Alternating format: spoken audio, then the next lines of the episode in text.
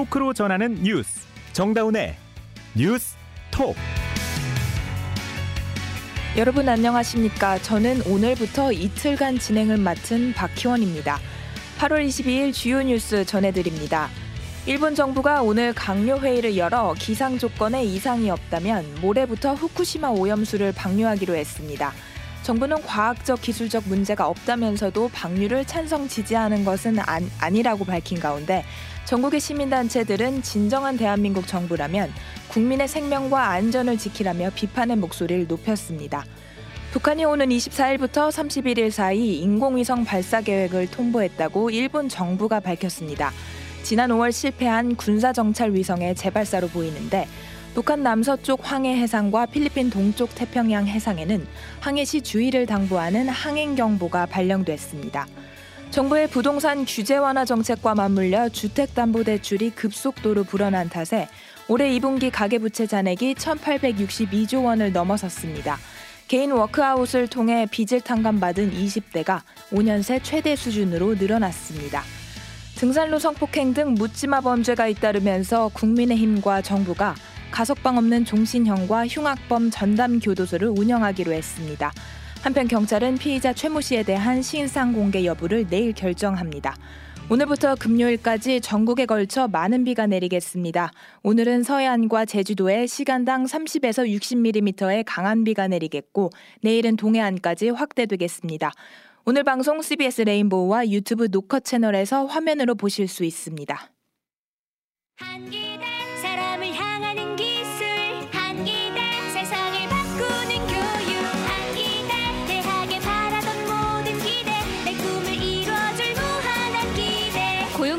설립한 실사고 시형 인재양성대학 한국기술교육대학교. 서울의 중심대학 서경대학교. 서경? 공부도 취업도 창업도 서경대학교. 서경? 내 인생을 바꾸는 힘 서경대학교. 서경? 실용이 최고의 가치 서경대학교. 서울 정릉에 있는 서경대학교는 76년 된 4년제 종합대학입니다. 취업이 잘 되는 경북 잠재력을 전문가로 경북 4호선 캠퍼스 경북대학교 6년 연속 졸업생 2,000명 이상 수도권 대학 취업률 1위 4호선에서 만나요 학생이 행복한 대학 경북대학교 비켜요 비켜! 왜 이렇게 화가 났냐고요? 인생 제대로 꼬였구나 싶을 때 누가 시비를 거는 거예요. 끝까지 추격했지만 결국 도망갔어요. 하지만 두고 보세요. 어떻게든 복수해 줄 거니까. 요즘 넷플 뭐 봄?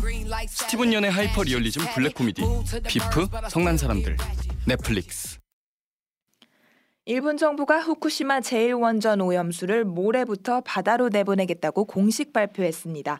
어민과 주변국의 반대가 여전한데도 결국 해양 방류를 강행하기로 한, 건, 한 겁니다. 국제팀 임명 기자와 자세한 내용 알아보겠습니다. 임 기자. 네. 결국 일본이 오염수를 바다에 방류하는군요. 네, 그렇습니다. 기시다 후미오 일본 총리가 오늘 오전에 강요 회의를 열고 모레 오염수 방류를 개시한다고 공식 발표했습니다. 기시다 총리의 발표 내용을 먼저 들어보겠습니다. 구체적인 방류 날짜는 날씨와 해상 조건에 지장이 없다면 8월 24일이 될 것으로 예상합니다. 지난 2021년 4월 당시 스가 요시히데 총리가 오염수를 그 해양 방류 방식으로 처리하겠다라고 결정한 지 2년 4개월 만에 실제로 방류가 이루어지는 것입니다. 또 2011년 3월 11일 그 후쿠시마 원전 사고가 발생한 이후로는 12년이 흘렀습니다. 네, 당장 모레입니다. 방류를 앞두고 현지에서는 카운트다운이 시작됐겠습니다. 네, 그렇습니다. 후쿠시마 원전의 운영사죠. 도쿄전력은 곧바로 준비 작업에 돌입했습니다. 도쿄전력은 다핵종 제거 설비, 이른바 알프스라고 하는 그 알프스를 거쳐서 탱크에 보관된 오염수를 바닷물과 희석한 뒤 1km 가량의 해저 터널을 통해서 원전 앞바다로 흘려보낼 예정입니다. 도쿄전력은 가장 먼저 방류할 예정인 오염수를 관에 이렇게 옮기는 작업 작업에 들어갔습니다. 후쿠시마 원전에는 약 134만 톤의 오염수가 대형 탱크 천여 곳에 나뉘어서 보관돼 있습니다. 도쿄전력은 내년 3월까지 오염수 3만 1,000톤 전체적으로 보면 한 3% 정도를 우선 그러니까 소량을 먼저 흘려 보낼 예정이라고 밝혔습니다. 어, 현재도 지하수와 빗물로도 오염수가 발생을 하고 있는데요. 따라서 모든 오염수가 다 방류되기까지는 앞으로 30년 정도가 걸릴 것으로 보입니다. 국제원자력기구 IAEA는 방류 첫날부터 그 안전 기준에 부합되는지 여부에 대해서 현장 감시를 하겠다고 밝혔습니다. 또 한국에 대해서는 방류 정보를 정기적으로 제공하고 후쿠시마 현장 사무소 방문을 지원하겠다고 발표했습니다. 일본 정부는 국내외 반대에도 불구하고 마치 시간표에 맞춰 움직이듯 오염수 방류를 착착 밀어붙여 왔어요. 네. 방류 날짜도 너무 속전속결로 결정한 게 아닌가요? 네, 그런 측면이 있습니다. 일본 정부는 올해 초에 방류 시점을 올해 봄부터 여름 사이 이렇게 발표를 했습니다. 이후 방류 설비를 서둘러서 준비를 했는데요. 5월에는 해저터널 굴착 공사를 마쳤고 이어서 시설 시운전과 일본 원자력 규제위원회의 설비 점검도 마쳤습니다. 기시다 총리는 한미일 정상회의 이후에 아주 숨가쁘게 움직였는데요. 귀국하자마자 후쿠시마 원전 시찰에 나섰고 어제는 어민 대표들을 만났습니다. 그리고 오늘 강요 회의를 열어서 날짜를 확정했습니다. 아, 일본 정부가 이처럼 속도를 낼 수 있었던 것은 역시 IAEA가 아, 말하자면 방류 합격증 같은 것을 네. 줬기 때문입니다. IAEA는 지난달 4일에 도쿄전력의 오염수 방류 계획이 국제 안전 기준에 부합하고 또 방류에 따른 어떤 그 방사선 영향은 무시할 정도다라는 내용의 종합 보고서를 발표했습니다. 당시에도 여러 가지 논란이 있었습니다만 일본 정부는 권위 있는 국제기구의 보고서라는 점을 10분 활용을 했습니다. 기시다 총리는 오늘도 IAEA를 언급했는데요. 이 부분 한번 들어보시겠습니다. IAEA의 과학적 근거에 폭넓은 지역과 국가가 이해와 지지를 표명했습니다. 국제사회의 정확한 이해가 확실히 확산하고 있다고 봅니다. 최근에는 방류 시점으로 8월 하순에서 9월 초순이 언급됐는데요. 다음 달부터는 후쿠시마 앞바다에서 저인망 어업이 재개되는 만큼 어민 반발을 최소화하기 위해서 일정을 앞당겼다는 분석이 나옵니다. 임 기자, 일본이 결국 오염수를 바다로 방류하지만 여전히 국내외에선 반대 목소리가 높습니다. 네. 파장이 만만치 않을 것 같은데요. 네, 그렇습니다. 우선 일본 어민들이 계속해서 반대하고 있습니다. 특히 일본 정부는 지난 2015년에 어민 단체에 대해서 관계자의 이해 없이 오염수를 처리하지 않겠다라고 문서로 약속을 했습니다. 네. 어민 단체는 그 2015년의 약속이 깨진 것은 아니지만 그렇다고 해서 지켜진 것도 아니다라면서 반발하고 있습니다. 특히 어, 일본 표현으로는 풍평 피해라고 하는데요. 이른바 네. 헛소문에 의해서 경제적인 피해를 입는 이런 우려에 대해서 그 이런 우려가 사그러들지 않고 있다라면서 일본 정부의 추가 대책을 압박하고 있습니다. 여기에 중국과 러시아 그리고 어, 그린피스와 같은 국제 환경 단체들이 방류에 반대한다는 입장을 강하게 밝히고 있어서 외교적 갈등도 불가피할 전망입니다. 장기적으로는 앞으로 30년 동안 이어질 방류의 안전성을 담보하는 문제가 가장 큰 숙제가 될 것으로 보입니다. 여기까지 듣겠습니다. 지금까지 임미현 기자였습니다. 우리 정부는 일본의 방류 계획과 관련 과학적, 기술적 문제는 없는 것으로 판단했다고 밝혔습니다. 다만 우리 정부가 오염수 방류를 찬성 또는 지지하는 것은 아니라며 향후 계획과 다르게 진행될 경우 즉각 방류 중단을 요청하겠다고 밝혔습니다. 이정주 기자가 보도합니다. 일본이 모레부터 오염수 방류에 착수하겠다고 발표한 후 우리 정부는 두 달 가까이 진행해온 1일 브리핑을 통해 입장을 밝혔습니다. 박구현 국무조정실 국무 1차장입니다. 오염수 방류의 계획상의 과학적, 기술적 문제는 없는 것으로 판단했습니다. 다만 우리 정부가 오염수 방류를 찬성 또는 지지하는 것은 아님을 분명히 말씀드립니다. 알프스라 불리는 다액종 제거 설비의 오작동 등 기존 계획대로 방류하지 않을 경우엔 일본 측에 즉각 방류 중단을 요청하겠다고 했습니다. 모니터링 과정에 우리 측 인사 참여와 알프스 점검 주기 단축 등 우리 측이 요청한 7개 사안도 일본이 대부분 수용했다고 답했습니다. 특히 윤석열 대통령이 지난달 12일 한일 정상회담에서 기시다 후미오 일본 총리에게 요청한 우리 측 전문가 참여 문제는 정기적으로 현장 사무소를 방문하는 방안에 합의했다고 긍정적으로 평가했습니다. 기술적 권고안 4가지 중에선 알프스 필터 점검 주기와 5개 핵종 검증은 추가로 논의하겠다고 했습니다. 다만 기시다 총리가 후쿠시마산 수산물 수입 규제 철폐와 관련해 언급한 데 대해선 우리 정부는 기존대로 수입 규제를 지속하겠다고 밝혔습니다. 일본이 오염수 방류를 강행하면서 우리 정부가 어민 피해를 줄이기 위해 어떤 대책을 내놓을지 주목됩니다. CBS 뉴스 이종주입니다. 우리 정치권 신경전도 고조되고 있습니다. 더불어민주당은 촛불 집회와 장외 투쟁까지 예고하며 총 공세에 나섰고 국민의힘은 일단 상황을 지켜보겠다며 신중한 입장을 취했습니다. 백담 기자가 보도합니다. 일본 후쿠시마 오염수 방류가 눈앞으로 다가오자 정치권에서도 긴장감이 감도는 분위기입니다. 국민의힘은 예의주시하고 있다면서도 과학적 검증이 우선이라는 점을 강조하며 정부 기조에 힘을 실었습니다. 국민의힘 윤재욱 원내대표입니다. 오염수 방류와 관련된 상황이 파악이 되는 대로 어, 정부에서 해야 할 조치들을 할 것이고요. 상황을 예의주시하고 있습니다.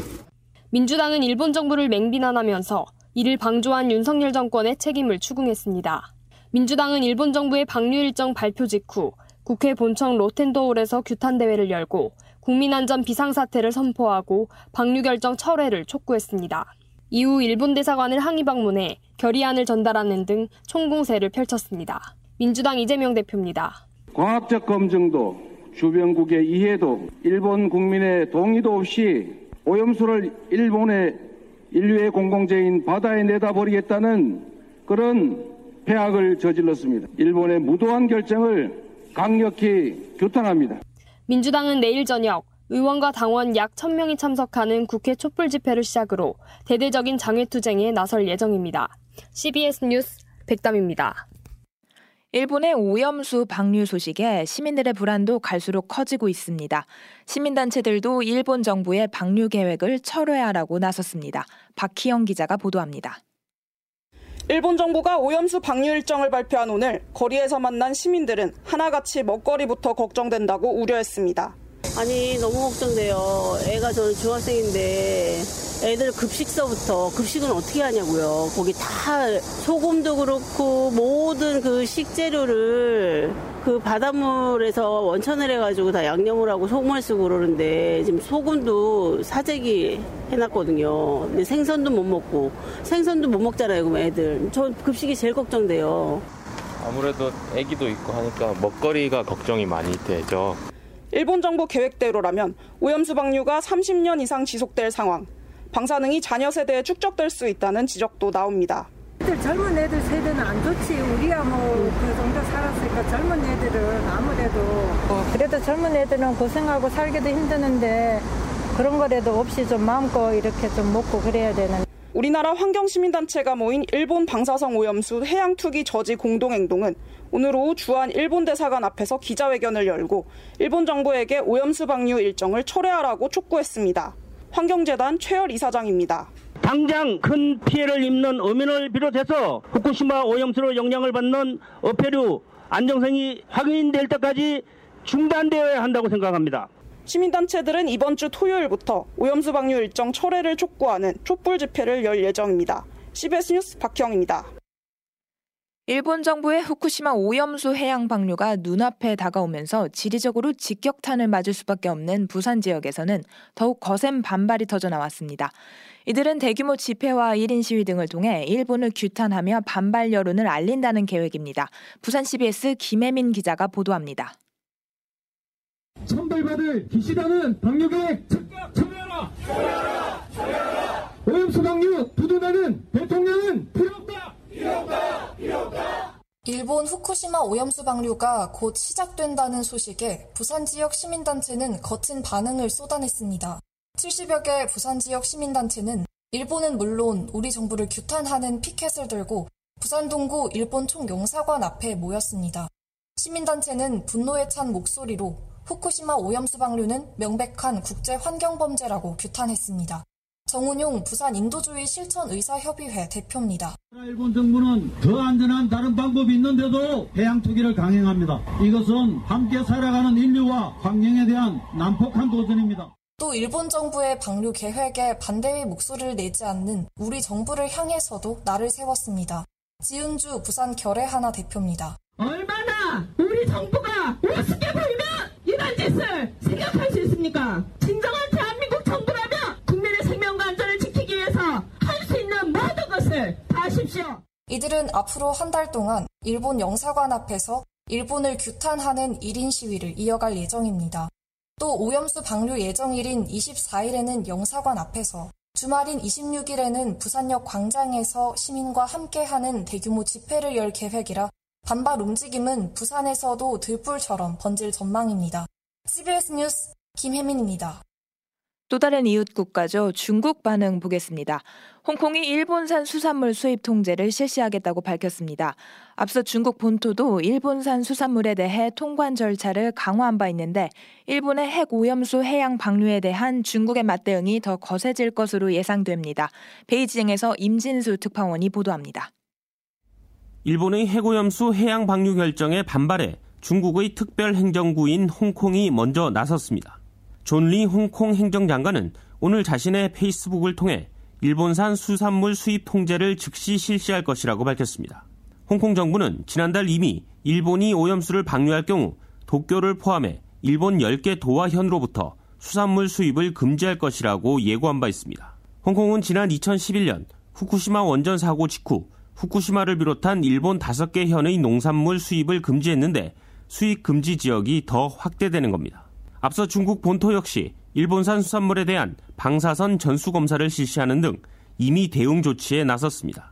중국과 홍콩은 지난해 일본산 수산물 1조 5천억 원어치를 수입한 최대 수입국입니다. 중국은 그동안 일본의 핵오염수 방류에 강한 반대 입장을 밝혀왔습니다. 왕원빈 중국 외교부 대변인입니다. 세계 해양 환경과 인간의 건강을 해칠 위험을 무시하고 핵 오염수 방류 계획을 강행하는 것은 지극히 이기적이고 무책임한 일입니다. 따라서 향후 일본산 제품에 대한 수입 통제 범위 확대, 그리고 대규모 불매 운동 등 중국의 맞대응 강도는 더 거세질 것으로 전망됩니다. 베이징에서 CBS 뉴스 임진수입니다.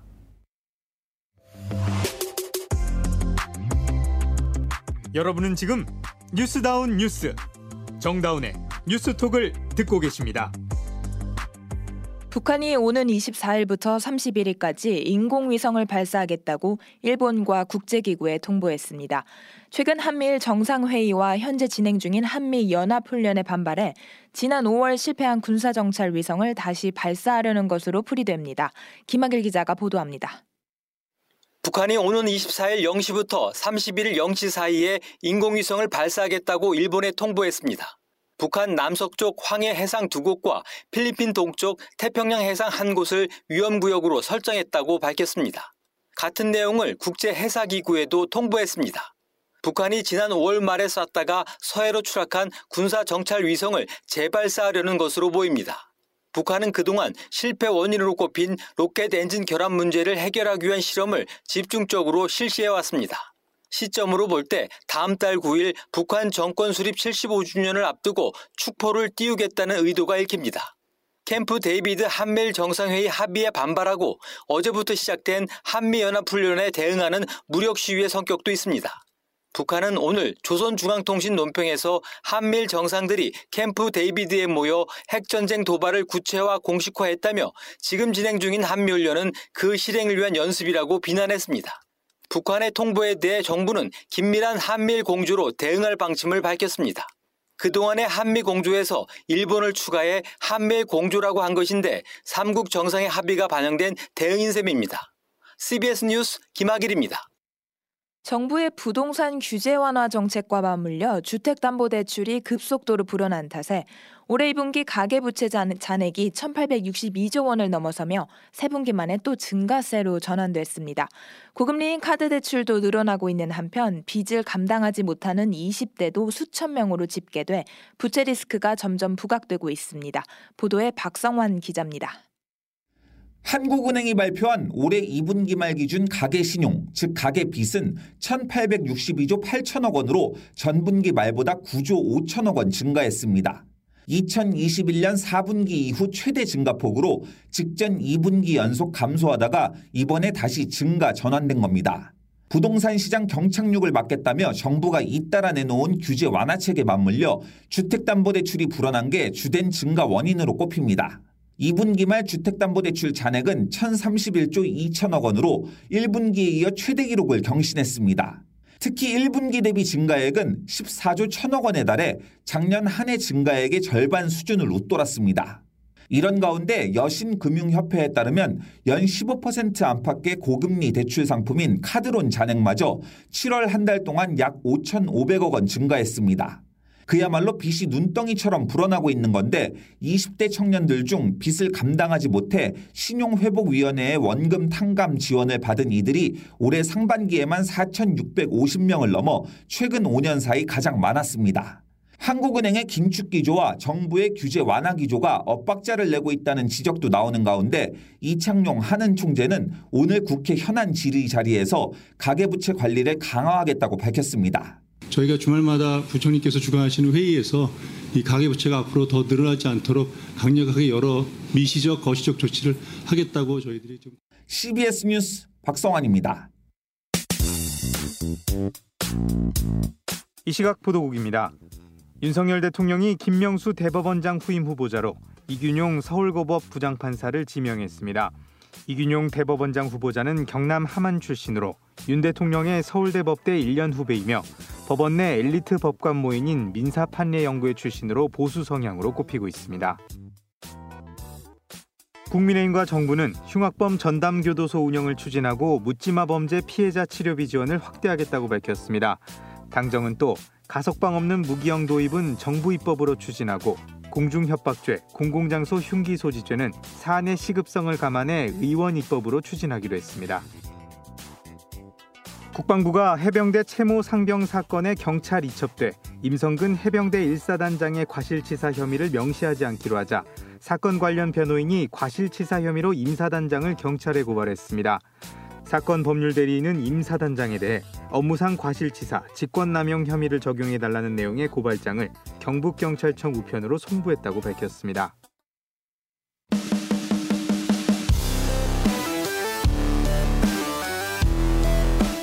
온라인 핫 이슈를 짚어봅니다. attention 뉴스. 오늘 하루 온라인에서 가장 주목받은 뉴스만 콕콕 짚어봅니다. attention 뉴스 김동빈 기자 나와 있습니다. 네, 안녕하세요. 오늘 가져온 소식 어떤 겁니까? 예, 첫 번째 소식은 등산로 성폭행 피해자 부검 1차 소견은 목 졸림입니다. 그 서울 관악구 등산로 성폭행 사건으로 숨진 피해자의 발인이 오늘 새벽 엄수됐는데요. 현장에는 유가족들은 물론 초등학교 교사였던 피해자의 동료와 제자들도 참석해 고인의 마지막 길을 지켰습니다. 한편 어제 진행된 피해 피해자에 대한 부검에서는 목졸림에 의한 질식사 라는 1차 구두 소견이 나왔습니다. 이게 무슨 말이냐면 피해자에게 외력에 의한 머리 부분 출혈도 관찰됐지만 뇌출혈 등은 없어서 해당 충격을 직접 사인으로 보기는 어렵다 이런 뜻이거든요.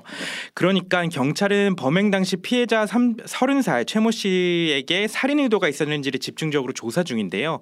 최종 사인이 목절림으로 결론 날 경우 살인의 고의성은 더 선명하게 입증될 거라고 보고 있습니다. 경찰은 최 씨에게 적용됐던 강간상해 혐의 혐의를 강간 살인으로 변경해 수사를 이어가고 있습니다. 네. 다음 소식은요? 예, 다음 소식은 제트스키 타고 300km 망명한 중국인입니다. 중국에서 제트스키를 타고 인천 앞바다로 미립국을 시도하다가 붙잡힌 30, 30대 중국인이 사실은 망명을 시도한 것이다. 이런 주장이 나왔습니다. 네. 국제 연대 활동가 이대선 씨가 한 주장인데요. 이 씨는 SNS를 통해 이 같은 주장을 했습니다. 이 글에 따르면 미립국하다 체포된 중국인은 중국 인권 운동가 권평 씨라고 밝혔어요. 네. 이 권평은 중국에서 구금된 인권 변호사들의 권리를 공개적으로 지지하고 표명하는 인권 운동을 활, 인권 운동 활동을 이어갔다고 합니다. 네. 그러다가 2016년에 시진핑 국가주석을 풍자한 슬로건이 적힌 티셔츠를 입은 셀카를 트위터에 올렸다가 그해 10월에 구금됐습니다. 어, 그렇군요. 예, 때문에 당시 권평의 석방을 요구하는 시위와 관련 해시태그를 다는 캠페인이 펼쳐지기도 했다는 게 이 인권 활동가의 주장이고요. 이후 권평 씨는 징역 살이까지 해야 했다고 합니다.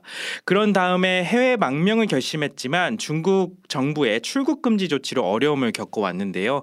그렇기 때문에 이렇게 300km나 되는 거리를 제트식 스키를 타고 네. 망명을 한, 건, 한 거란 주장입니다. 하지만 이런 주장에 대해 해경 측은 사실관계를 확인 중이다 이렇게 밝혔을 뿐입니다. 또 인천 해경서는 오늘 권평 씨에게 출입국 관리법 위반 혐의를 적용해서 사건을 검찰에 송치한 상태입니다. 네, 마지막 소식 전해주시죠. 예, 마지막 소식 대마 상습 흡연 혐의 김예원 전 녹색당 대표 기소입니다. 김예원 전 녹색당 대표가 오늘 대마를 상습 흡연하고 소지한 혐의로 불구속 기소됐습니다. 검찰은 5월 사건을 경찰에서 넘겨받은 뒤 김 전 대표가 대마를 단순히 소지나 흡연했을 뿐만 아니라 지인인 60대 남성 A 씨에게서 받은 훔친 대마를 상습적으로 피웠다는 사실을 추가로 밝혀내기도 했다고 합니다. 검찰은 A 씨를 마약류 관리법 위반 절도 혐의로 함께 불구속 기소했고요. 대마 협 협의 흡연과 관련한 경찰 조사가 실력되자 지난 2월 김예원 전 녹색당 대표는 사퇴를 했습니다. 네, attention 뉴스였습니다. 기상청 연결해 날씨 알아보겠습니다. 김수진 리포터.